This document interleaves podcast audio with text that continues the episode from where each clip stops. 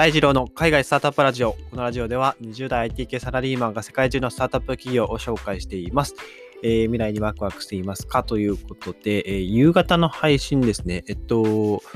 スタートアップ企業の紹介ではないんですが、えっと、まあ、代替肉のちょっと業界について、なんか新しいニュースが出てきたので、ちょっと紹介しようと思っていて、えっと、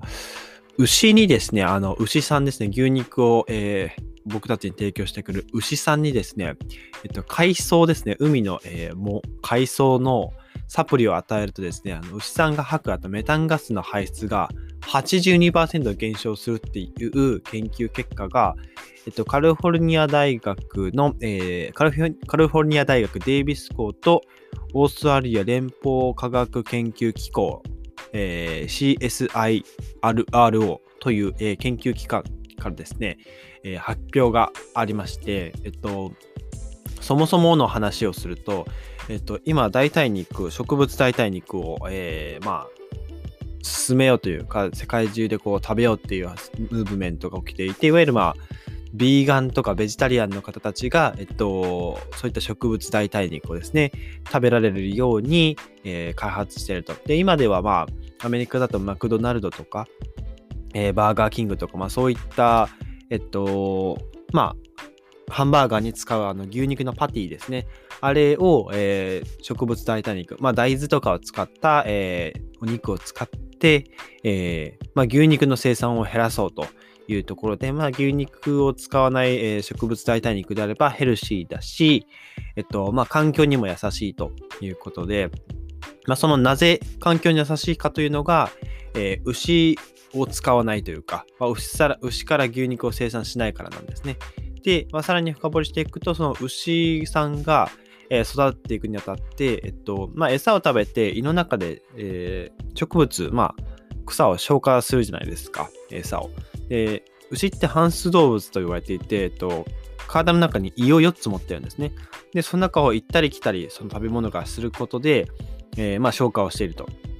で、その消化の間にですね、まあ、メタンガスが発生するんですね。で、牛さんがそのゲップをすることで、えー、そのメタンガスが排出されると、これが地球温暖化、温室効果をめちゃくちゃ、高めているという、まあ、データが、ま、出てるんですね。で、どれぐらいかっていうと、えっと、メタンはですね、えっと、世界の温室効果ガス排出量の16%を占めているというところで、えっと、これですね、IPCC という、えー、国連気候変動に関する政府間パネルというところが、え2015年に、えー、示した統計によるんですけども、えっと、まあ、このメタンですね、メタンガスは、えー、CO2、えー、二酸化炭素の28倍もの温室効果があると言われていて、えーとまあ、僕たちの生活から発生するメタンガスの、まあ、37%はこういった牛さん、えー、家畜が排出しているということで、えっと まあ、二酸化炭素の28倍の温室効果が効果があるというところで僕たちの生活から発生するメタンガスの37%が家畜、えー、牛さんたちから排出されていると。いうことで、まあ、世界中の牛さんたちが月報することで、えー、地球が地球温暖化につながっているということなんですね。うん。自動車の排気ガスとかと同じぐらい、まあ、あのな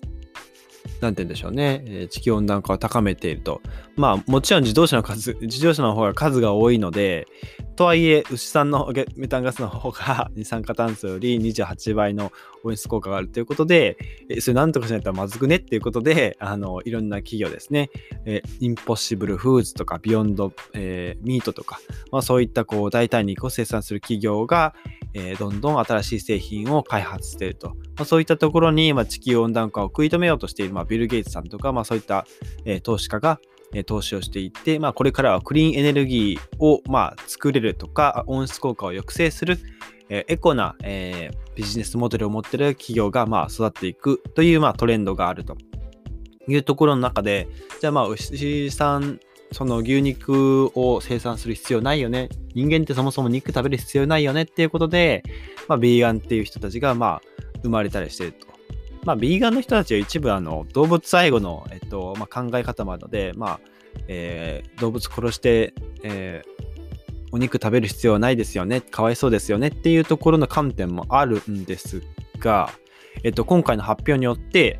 えっ、と、まあ、メタンガスの排出が、えー、牛さんから82%減少されると、えー、海藻によってですね。はい。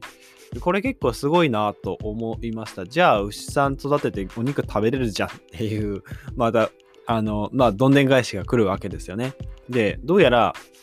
えっと、この研究によるとですね、えっと、牛に、えー、与える餌に、えー、少しの少量の、えー、海藻を混ぜるだけで、牛さんの健康とか牛肉の味を損ねることなく、えメタンガスの排出を大幅に削減できる証拠を見つけたと 言ってるわけですね。あの、いや、すごいですよ、これ。で、え実験期間が2週間から5ヶ月に拡大していて、そのうちですね、21頭の牛に、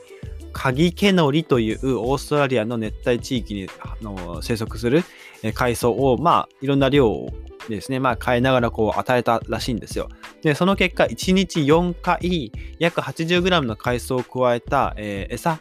を食べた牛さんは、通常の餌を与えた牛と比べて、あの、まあ、普通に、なんて言うんでしょう。両方とも、両方の牛さんは体重は増加していくわけですよ。あの、ご飯食べていくので。増加していくんですけど、メタンの排出量が、えー、海藻食べた方が82%減ったという、えー、証拠が出ましたと。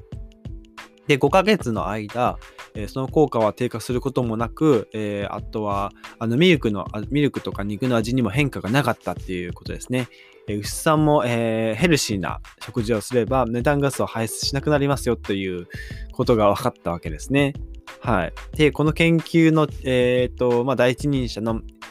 エルミアス・ケブリーブ教授っていう方が、えー、まあ、牛の飼料に、えー、海藻を混ぜると温室効果ガスの削減に効果があって、その効果は時間が経っても衰えないという確かな証拠が得られたとあの述べているそうなんですね。なので、これは結構すごいことだなと。はい。ただですね、あのまあ、この鍵毛のりというまあ海藻がですね、あのまあ、そこまで生産量が多くないというか、えっと、まあ、数が多くないというか、なかなかその、世界中の牛さんに供給できる、安定的に供給できるっていうほどではないそうなんですよね。うん。まあ、大規模に繁殖、養殖するのが結構難しいみたいで、えっと、まあ、放牧されている牛とかにどうやって与えればいいかっていうのも、あの、そうですね、えー、疑問、問題を解決していく必要があるということでございます。はい。ということで、えっと、あの、改めてですね、メタンガスを、えっと、82%減少することができる、まあ、海藻をカリフォルニア大学の方たちが、まあ、発見したということなんですけども、えっと、まあ、牛さんにじゃあ、この鍵剣のりって呼ばれる海藻を与えていけばいいじゃんって思いきや、まあ、その海藻がですね、あの、いっぱいいっぱい養殖することは、えー、難しいので、そうですね、なかなか、うん。じゃあ、これまで通り牛さんを育てようというのは、ならないかもしれないですが、まあ、これでも、あの、大きな、え、発見になるかなと思います。で、ここですよね。あの、動物の餌を、まあ、研究、開発するスタートアップとか、なんか出てくれば、えっと、なんかそれなりにうまく市場、まあ、どうだろうな。ペット向けと家畜向けとっていう、まあ、ちょっと住み分けをして、えっと、地球に与える、こう、地球に良い効果を与える、えー、餌を開発とかやれば、あの、いいんじゃないかなっていうところですね。はい。ということで、えー、日本もですね、えー、日本の農家の方たちもですね、これを見習って、海藻を牛さんにあげてくださいと言いたいところなんですけど、まあ、鍵気のりじゃないと、えっと、この効果が得られないかもしれないので、えっ、と、まあ、ひじきとか あげてみてくださいと言いたいところなんですが、もうちょっとこの研究ですね、えー、実験を続けていただいて、えー、効果を見ないと、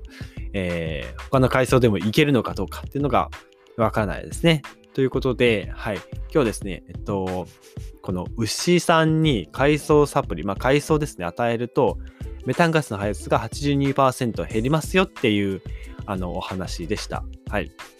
ちょっと引き続きですね、まあこういった、えー、環境問題とか、あとはまあ、環境問題に携わって解決していくような、まあ、スタートアップ、えー、ビヨンドミートとかっていうような、えー、植物代替肉を作ってる企業ですね、ご紹介していきますので、えー、また次の配信も楽しみにしていただけたらと思います。それでは皆さん素敵な一日をお過ごしください。バイバイ。